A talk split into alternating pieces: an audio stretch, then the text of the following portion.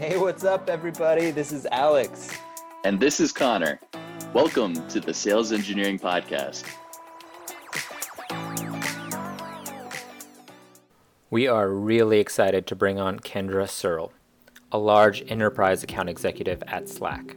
If you work at Slack, she needs no introduction. But if you don't, she has been involved with the largest and most strategic deals at Slack.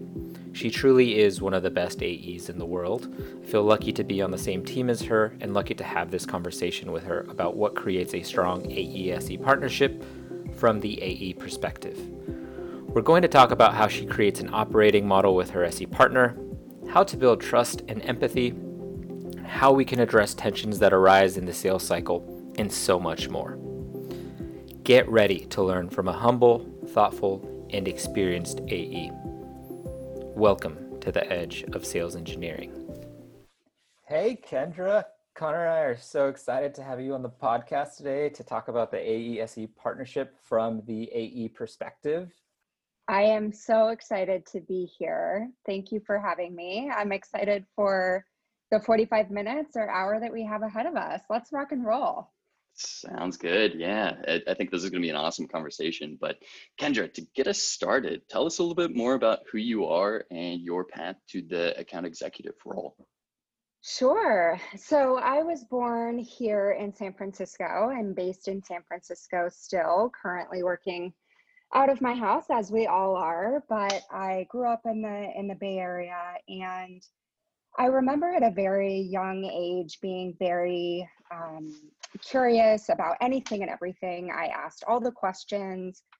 I challenged why things were the way they were. And if the answer wasn't good enough, I was always trying to understand, you know, well, is there a better way? Or I want to find a better way. And and I'm sharing that with you for two reasons. One is it really led me to so first of all i've been working for as long as i can remember i was selling lemonade and cookies and baked goods on the corner of our block growing up and um, obviously you know the rest is history now it's i chuckle to myself thinking oh i was i was selling you know right around the time i was learning to ride a bike.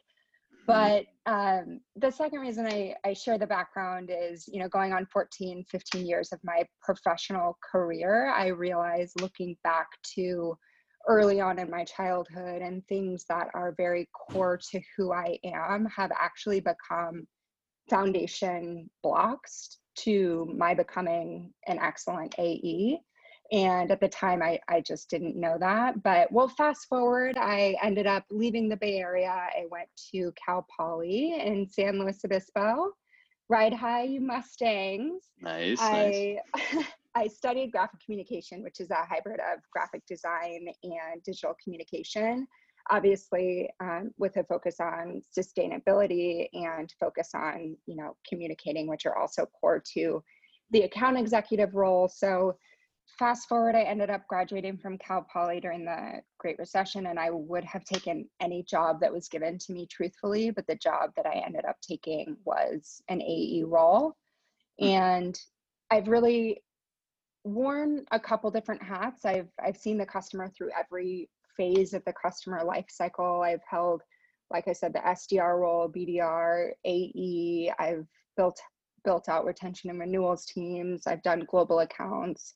I've done enterprise, large enterprise. So I really have intentionally tried to both understand and master every part of the customer lifecycle. And that is, you know, my my long-winded way of, you know, sharing kind of how how I got here to to this seat as um, you know, an AE. I'm I'm currently sitting in the large enterprise team here at Slack, and um, it's it's it's been a fun fun journey. I'm excited to you know share more about my experiences today.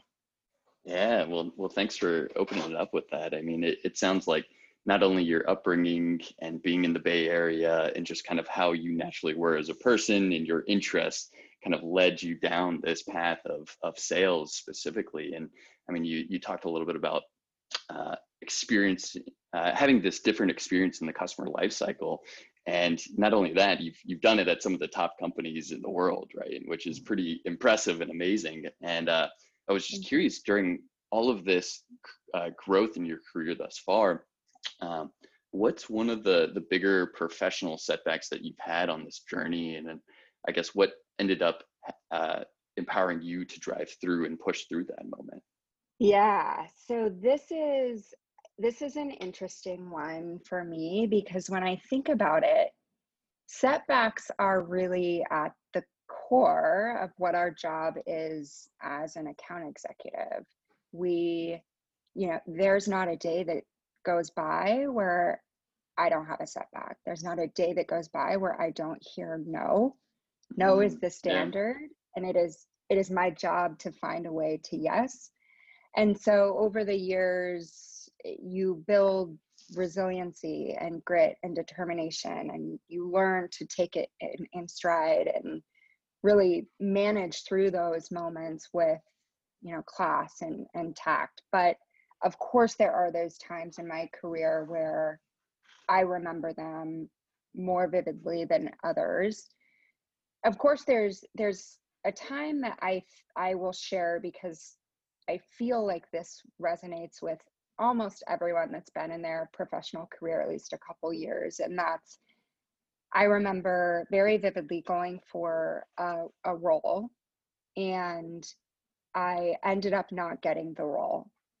And anytime you go for a promotion of course you try to make sure that you dot every i and cross every t and check every box and you are prepared right to to go for this promotion. And so yep. of course you you hope that you get it.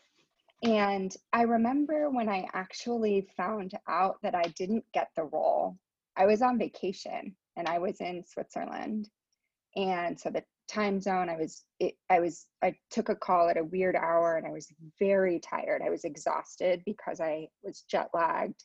You can figure out how to move forward and you can figure out how to pick up the pieces and be better for it and be stronger for it and more resilient for it.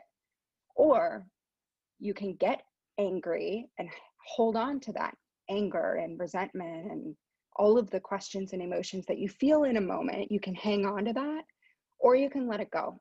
You have to view it as an opportunity and not a loss. And really gain that self awareness if it's appropriate, if if it's a company that you are staying at and a company that you hope to grow with, ask what you could have done better, areas of growth, areas of opportunity, and build that resilience and focus on your strengths and your accomplishments and build that confidence back up.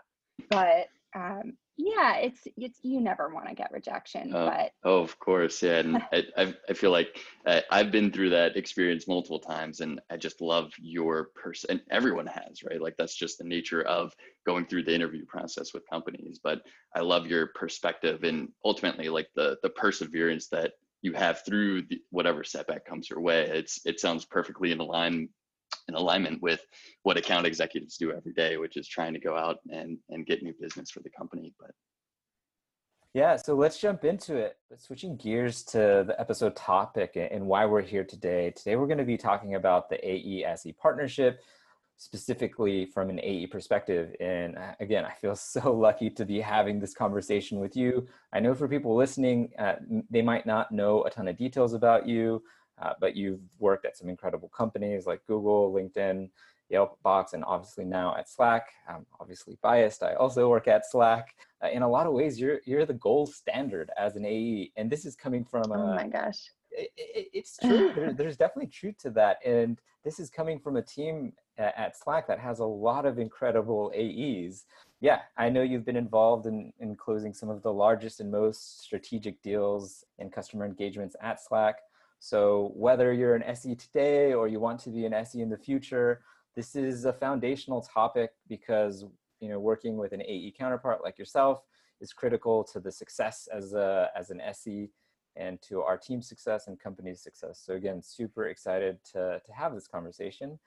But yeah, the yeah. pleasure's mine. I'm really excited too. I'm already having so much fun. Okay. That's awesome. Yeah, so let's jump into it. Why don't you tell me uh, more about the ideal AESE partnership and, and what that looks like? And then maybe what are some of the specific qualities you yourself look for in an SE counterpart? So uh, I'm trying to think about where to start here. There's there's so many different components, right? And selling any technical product really is a team effort.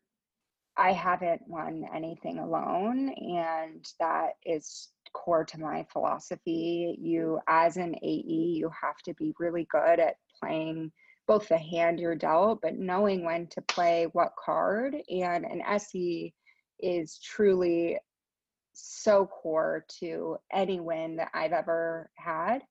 Um, and we really are a team, right? It's a team effort. You have complex engagements involving multiple components and you have integrations and workflows and customizations and every single company has a different tech stack and you have to work with your SE to uncover that and the the cycle is so complex in and of itself and one of the core pillars to any strong partnership or any foundation in my opinion or any team rather is you don't go into this partnership thinking okay how are we going to split the work? I'm going to do this and you're going to do this. You truly have to build an operating model around it internally and then you can go to market together as a team right? So i would say first and foremost having that operating model and there's so many different inputs right to that model you have to first and foremost you have to truly understand one another and over time you trust one another. But trust doesn't come the first time you you meet someone or the first time you're assigned an SE you're not going to immediately trust them.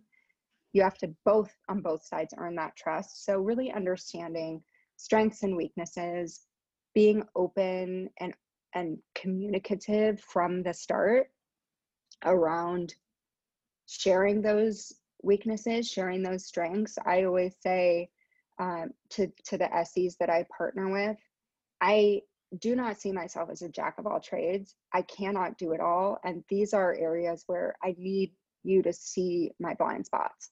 And it's, you know, around some of the very technical, you know, portions of the conversation around infrastructure and architecture and all of our different, um, you know, back end points and the engineering talk. That is not my strengths.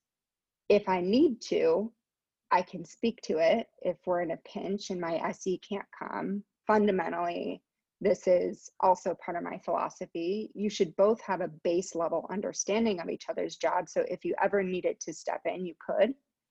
But it is, I don't see the AE SE partnership as the SE will answer all the technical questions, the SE will do all of the um, security questionnaires and the SE will, you know, quote, do the work. I see the SE as my strategic counterpart and having that open communication, that open trust, and those I would say would be, you know, the pillars and the first things that I think about when, you know, I think about what what a world class partnership looks like from an AESE perspective. Yeah, that was a, a, really great answer. I really agree with a lot of the pillars you touched on. But you talked about building or in creating an operating model with your SE partner and, and then going to market together and, and, building trust that these things aren't earned. Can you share a bit more information about uh, what exactly an operating model looks like from your perspective and, and how do you actually go about building that trust? Yeah, so there's obviously, uh, I mean, there's a whole spectrum, right? There's the very specific tactical things that we can do, and there's, you know, the highest level trust building of, uh, you know, I, I feel like once you're there, it's okay to to you know say, oh, you know, my my daughter's right behind me. You don't see her because I have a, a green screen up, but I'm on dad duty, and you know, some people have no problem you know opening up right away but that's not always the case some people you know definitely want to build that and there's there's a spectrum so first i'll i'll touch on how i think about the operating model and then second i'll talk about how i believe you can build that trust Um, so the first is the operating model. So this is this can be as simple as, um, you know, how do you like to work? We're, obviously, Alex, you know this, but we live and breathe in Slack all day, every day. I have to put on focus mode, and there are periods throughout the day where I'm not going to check my DM. And so, sharing how I work with my SE partner and figuring out if that works for him or her is very important. And just knowing that, like, hey, I'm not going to be on DM from uh, 10 to noon today. If you need anything, text or call me. That's okay. Obviously, we want to keep everything in, in Slack for per- perpetuity, but I would say step one, just figure out how you both can get into the flows that you need to get into to do your best work. I don't do my best work if I'm interrupted every half hour on the, you know, every hour on the hour, multiple times throughout the day. I have to get into a flow state. And so that's just table stakes, having these conversations of this is how I work, this is how I work in Slack. I have a, a private channel with my SE where we dump everything in. So strategically, you know, mapping our strategy around how we're going to go try to penetrate into an account. That's also core to how we work every day is if I find some interesting nugget or I read something in the 10K or I hear something in the earnings call, we pump those things into our private channel we have quick discussion around it and then we obviously take it back to a public cha- public channel and we say you know this is this is kind of our approach for the week or whatever. Those weekly one-on-ones just to check in saying hey am i missing anything this week? What are you working on what do you need from me there are times where i'll notice my se is completely buried in the you know technical security questionnaires and while there's not much that I can do to support, I ask anyway, because if I can, I will. And so for me, it's that model of I always want him or her to feel like we're a team, and my expectation is not that you take the orders or you do everything technical and that's it. You are my co pilot in this. And obviously you don't have two pilots flying the plane, but at any point the co-pilot could come in and fly if necessary. And so I think about the SE AE partnership of what do you need to do your best work?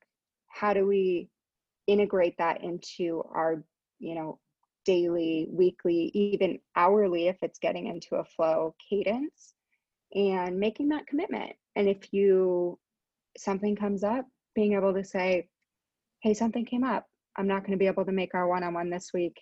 Can we move it? You know, whatever it is. Um, but to build trust that, like, you know, I, I mentioned, I, I believe that it does take time, but at the core to trusting your business partner, which is in this example, your solutions engineer, you have to say what you'll do and do what you've said you will. So, very clear about these are the commitments I made in that meeting, and then do it. And then when you get into that cadence of, oh, I, I trust that this will get done because that commitment was made. Um, of course, you have to have the tactical stuff around meeting preparation and one of my pet peeves is you get a meeting on the calendar and there's no agenda in the meeting. I mean, that's 101 to me, right? So if you are going into a customer facing meeting, internal meeting, even the agenda can be just weekly one on one. If it's just with your SE, it's customer facing.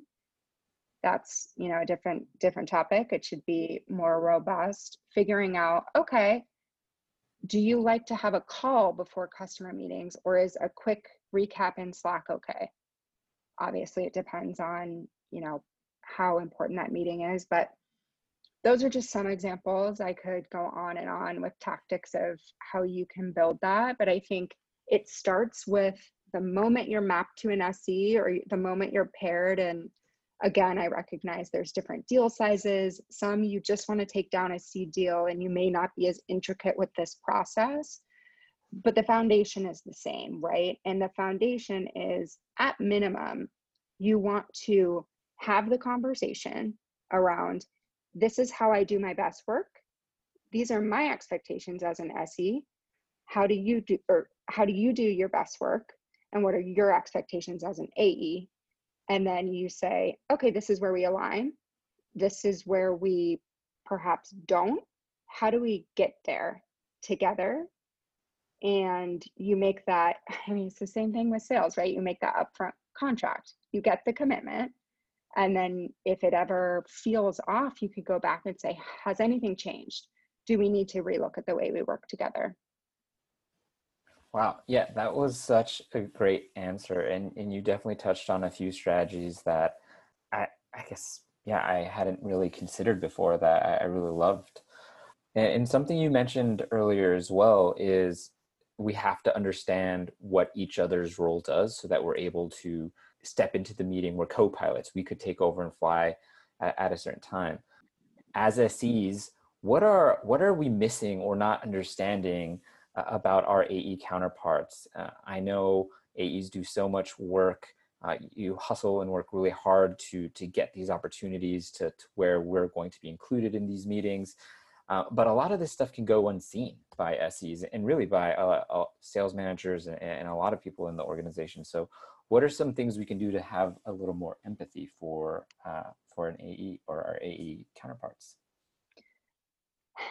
So SEs do a lot that goes unseen as well. There are definitely, I mean, we we all have components of our job where we're probably like, oh, that's not my favorite part of my job, but it is part of my job, and that's why I get paid. Um, but I mean, I have so much respect for SEs and obviously all of the technical components that you manage and the security questionnaires. My God, I I can't believe. I mean, I, am not signing myself up for those. Um, so it goes both ways, right? But I think one thing that is core to having empathy, and this goes back to something that I mentioned a few minutes ago, but it's understanding, right?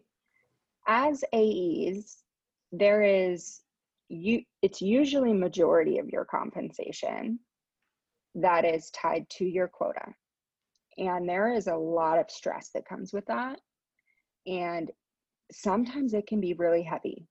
If you have a big expense coming up, or you have a mortgage to pay, or you have to put a kid through school, or you have a sick parent, whatever it is, we all have expenses and the uncertainty of paychecks that can come with carrying so much of your compensation as a variable can be quite stressful. And so there are times where I know AEs, myself included, can come off either very strong or you know whatever the word is you want to say but there's so much pressure. And so really just and i'm not saying SEs don't but just understanding that not only is our compensation on the line and that's hard because we all have to eat and we have to pay our bills and we have to you know make a life that we love but we our jobs can sometimes be on the line and if we don't hit quarter after quarter, that can mentally put you on a roller coaster that can be very hard to get off of.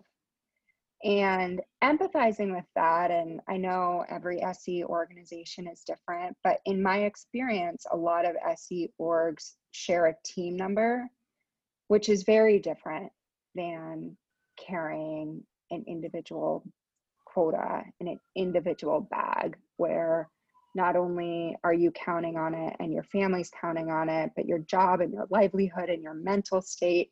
If you get on a low point on that roller coaster, you could get in a place where you end up missing quarter after quarter because you're mentally not there. And so I think just keeping that in the back of your mind will make you more empathetic of rarely do you know. Of course, if an AE is is crushing it, then then that's obvious by the leaderboards and whatnot. But on the flip side, it can be really hard to know what you know they're internally potentially struggling with. So that's that's one thing. Um, the second thing that I will say is we have the obligation to the business to drive revenue, especially if you're a publicly facing company. We're not only fighting for the revenue, but we're fighting for the logo rights and we're fighting for every nook and cranny that lives in that MSA and everything they want to take out and negotiate. And there's so many different pieces of the puzzle that make the deal that is can be heavy especially if you're at the end of a, a very large deal. And so i think as soon as you just understand and this goes the same for me as an ae i should always be seeking to understand what are your priorities right now as an se team where's your head at? What are you working on? And as soon as i know i might understand oh that's why that took you know a couple extra days. And so once you have that trust and once you have that relationship you might have more of a natural opportunity to ask the right questions. But i would say just put that in in your back pocket keep that with you and that i hope may give you some more empathy I, I don't know how that could not give it give more empathy in that situation, that partnership, the way that you framed it, right? Because yeah, to your point, SEs we we have a variable compensation typically most SEs do, but yeah, it's correlated to a team number. It's not like every single quarter we have a personal number and we're carrying a bag that we have to hit and and keep this this ongoing pressure um, quarter after quarter. So yeah, thanks for for sharing that, and um, that's something I'll I'll definitely keep in the back of my head uh, moving forward. But to go a little bit further along that those lines of like empathy from your AE perspective, are there things that SEs do that really grind AE gears that maybe we could not do going forward or uh, potentially resolve? And I know you mentioned agendaless meetings was one of those things that grinds your gears, but anything yeah. specifically that SEs do? So I might I might flip it to something that became really clear to me. I remember so Alex knows that I, I I partner with Rory Pop and people listening might might know him. I think he um, is for, well first of all, he's second to none when it comes to being a solutions engineer, by far the best one that I've worked with in my entire career. I haven't had the pleasure of working with both of you, but Rory is absolutely exceptional. And the reason I bring that up is because I remember it's almost like flipping your question a little bit because it's not that there are certain things that SEs do or have done that I've thought, oh, that that's annoying. But it's what Rory does that I had some light bulbs go off of.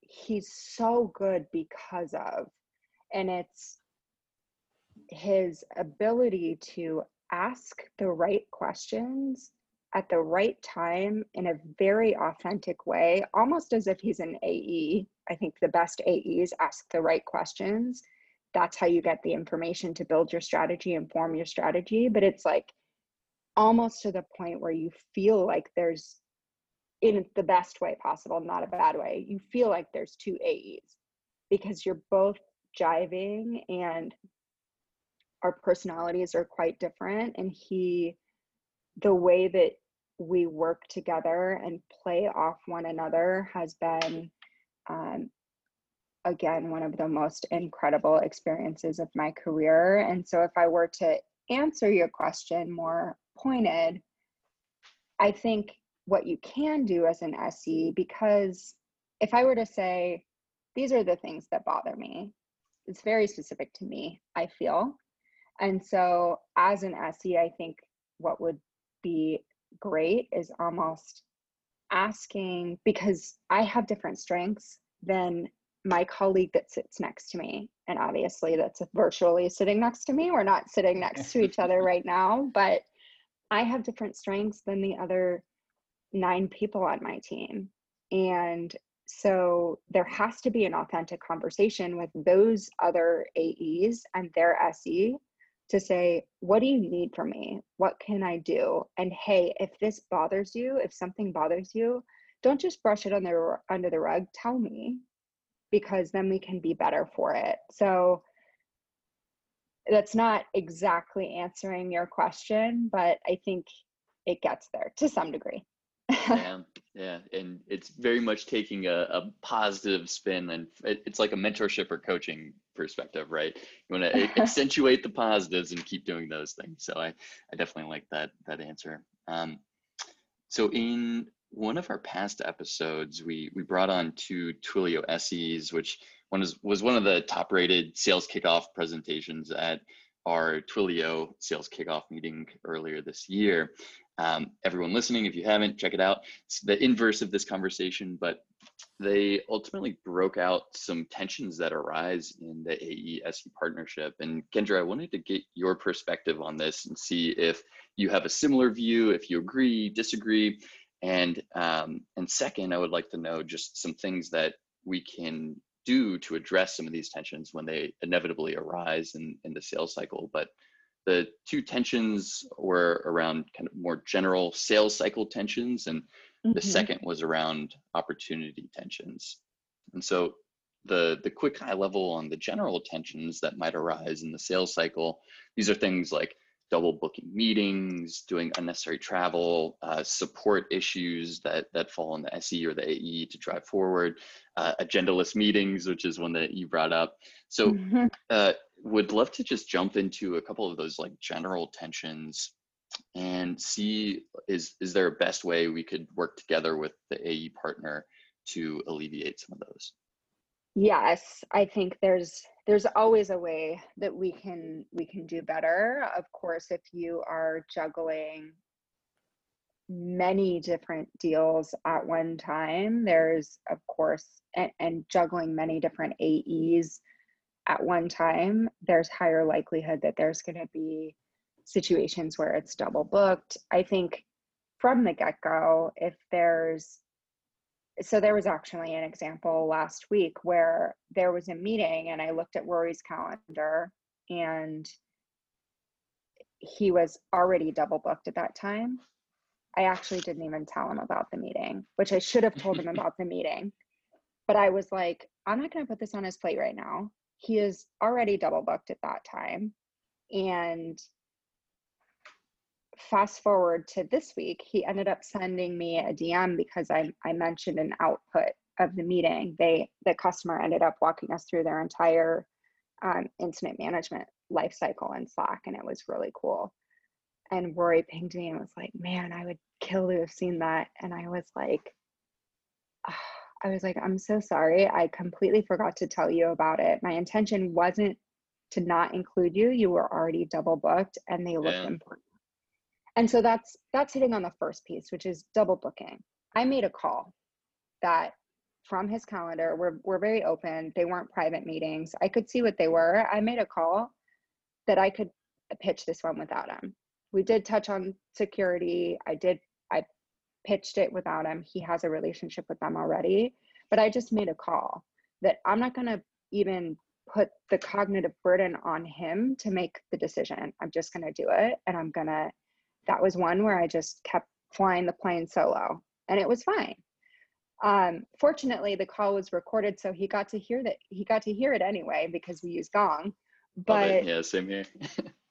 I think that's one thing that once you get into a groove, you can start to do, I am certain that there have been situations where SEs have taken a call without me because I've been double booked and I'm okay with that. And so you have to know based off your partnership is that something where are you working with an AE and they want to be included every time? He saw this because we communicate in Slack, it's all in channel. all the notes are there. So there's never an intention to leave people out. That's not smart for strategic reasons, of course, on the account. But I do think there's scenarios where we can do a better job as a team of making those calls. And if that's okay, of course, with the other person and catching them up later using Slack and, and just making it a best practice of we share all our notes back in Slack. Um, and so that's one example. I think the unnecessary travel, very similar. Fortunately, I fortunately it was more often than not travel via car and I was the one traveling via plane. So less less of that in my most recent examples. But again same thing. If there's a situation where you have to decide between two very important meetings in one day you either have to figure out a, a different path forward. There have been situations where i've had an se that was out on paternity for a very important meeting and so we had to say who can stand in for you? This has to have se support figuring that out and of course not saying don't take your pto or don't take P- paternity or you have to be here. It's it's not about that. It's just about finding a solution. And it's i'm not trying to make it sound so simple but it really is communication right? And the foundation of being able to openly communicate is of course having that that trust with one another.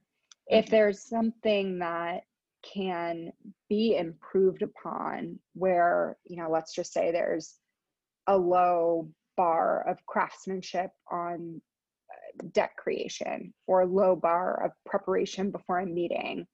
I mean going to things that you know create tension or i guess to your prior question around what irk me don't come to a meeting unprepared. You have to do the homework just like i have to do the homework just like you know the customer had or the prospect had to research to even get here today. Um, and so there's definitely areas of coaching where you know as an as an ae if you know if i'm seeing something that's consistent i think it's only fair to have a conversation about that right? We all want to be better and we all want to be more impactful and show up in a way that um, is well received by by prospects. Yeah, I've, I've been uh, nodding my head pretty much this entire time that you've been talking because yeah, I'm loving these points that that you're you're hitting on, and yeah, to your point, in in many ways, like having that communication, trust in your partner, and uh, even like going through things like providing feedback to each other. It, it might not be the most enjoyable thing in the moment, but in many ways it could bring a deeper level of partnership to, to the table, right? Like it, it's like this level of um, this level of almost like you're you're two people just making each other better and having some of these tensions is not always a bad thing. Good things can can come out of that. Um, yeah. So go ahead. Uh, you you mentioned something though, and I do think I forgot to bring it up, but you mentioned um, opportunity tensions, and I, I think where you're going with that is not necessarily having full visibility into how are you forecasting this, where are you calling it, what pricing are you putting forth, when are you putting that forth. Um, it's I feel like I keep talking about Slack and I'm not trying to pitch Slack at all, but I can't remember a world without it. And so one of the things that that I do with my SE partner and there are definitely times where I'm so deep in the negotiation that I have to come up for air and think, "Oh my gosh, I have to provide an update on this because there's so many people that helped us get here that want to know and they deserve to know and they have to you know speak about it in their meetings too. So there's a couple things that are my responsibility of course as the ae is to keep salesforce hygiene up to date have the next steps in there. Our ses can see that but in Slack, I will include them into the channels where we're having the discussions around the MSA and we're negotiating that and we're having the discussion around what does the pricing proposal look like? and I invite them in to where we're talking about the timeline and how I'm calling it. And so sometimes it's not me providing them updates, but it's making sure they have visibility to pull that information when they need it. And there's definitely times where I'll get like a nudge of, hey, I, I don't want to bother you, but I'm anxiously awaiting updates here. And so you know that's an area of opportunity for me as well because sometimes as aes you get so laser focused on i just we have to bring it in that i'm sure it, you know it's it's it's not fair to our sc counterparts who have been there every step of the way so um, i was grateful to hear the points they brought up in the last podcast i did listen to it yeah that's really great to hear I thought they had some, some really great points around opportunity tensions. And I love the theme that you just talked about, which is this transparency, visibility, openness, uh, and, and just sharing that in these public channels. So, continuing on opportunity tensions a little bit, there are other oppor- opportunity tensions, such as you know maybe misalignment around strategy or objectives, or uh, hey, you know, maybe asking for a demo and, and someone doesn't feel the demo is ready, uh, completing RFPs, maybe maybe one person doesn't, oh, I guess the SE, maybe the maybe the SE doesn't feel like it's qualified to, to complete an RFP and fill out hundreds of questions. You know, maybe running POCs yeah. or there could be a tension where, hey, I'm not sure if this is qualified yet. Like, what would be the best way as your SE counterpart to say, like, hey, I don't think this is qualified right now? I think you call it how you see it. That is my take on it. And if we're not doing that, we are wasting time or we're chasing te- tennis balls or we're just taking orders. It is our job to qualify in or out as early as we can. And if you're if you're sniffing that this isn't real, you have an obligation to say that to the AE. We shouldn't spend our time here for XYZ reason, not just, I don't want to. You would never do that. Either of you, you wouldn't do that. But you see what I'm, you see what I mean, right? It's absolutely having the courage call it, and it's not personal. You have substantial reasons why you feel like an RFP I'm not going to get started, but I have very strong feelings on RFPs and pilots. Any SE that's ever worked with me knows that I say no, no, no, no, we're not doing that until until it's almost so obvious that that will make the deal happen. Um, which is probably another podcast. But I do think that it is easy for AEs to get happy years, especially if they're ju- more junior in their career they get very excited about having, oh, we have our hat in the ring. We got to do this RFP. We got to do this, this, and this. And what they're not thinking of in that moment is the three steps after that. If a customer wants an RFP from you, they probably at minimum are asking two other vendors for an RFP. And they probably will say, check, check, check. We were going to go with Microsoft anyway but you made us do these RFPs, so here you go. So I think the pressure from the SEs, in my opinion, is healthy. And so if there's any, um, you know, we might disagree. You might say, I don't think we should do this. And I might say, I feel very strongly we should do this for this reason, this reason, and this reason. Can we have a healthy debate about it and ultimately come to a decision, whether it's yours or mine. And maybe it's not our call. Maybe it's my manager's call. Do you want us to, to go after this or not? Or maybe it's yours. So you just have to figure out a way to a solution if there if if you disagree. But I do think you keep voicing your what like what you're sniffing and what you're smelling Wow, yeah, those you've shared some incredible answers, Kendra. Well, thanks so much. We're going to move on to this next part of the episode, which is these rapid fire questions. We ask the same questions to every guest uh, before wrapping up. So, what is one book that has greatly influenced your professional or personal life?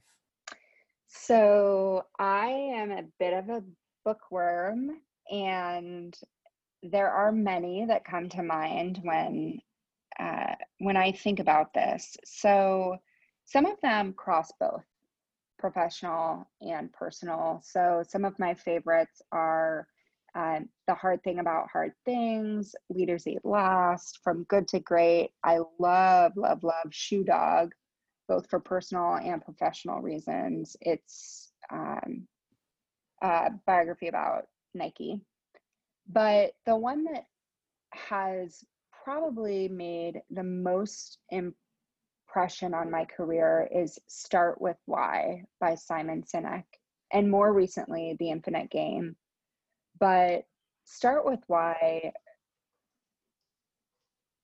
is, I mean, it's exactly what it sounds like, right? It's with anything, you want to get to the heart of why you're doing something. And the whole premise is people don't buy what you do, they buy why you do it.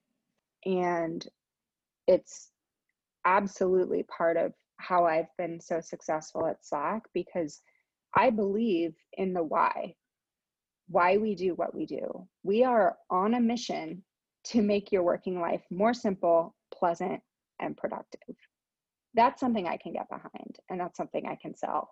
So that's one that that I love. It's not a long one. Um, I think there's even a TED talk on it, but that's one that always comes to mind. Love that. Yeah, great, great TED talk as well. But it sounds like you're you're very well read. So thanks for um, for suggesting some of those those additional books. Um, yeah. This the second of three questions in the rapid fire is: What is the worst professional advice that you've ever been given? um, I'm gonna have to say the this is like twofold, but the response of it is what it is, just keep your head down. Now, when I think back on that phrase, that is horrible advice. It is what it is. Well, no, it's not if you're in a situation and it is for whatever reason it's not going the way you wanted to or it's not working out or you're hitting a wall you always have choice you can choose to remove yourself from that situation if it's a toxic environment or perhaps you know a culture or a role that is just eating away at you you can choose something that is more than nothing.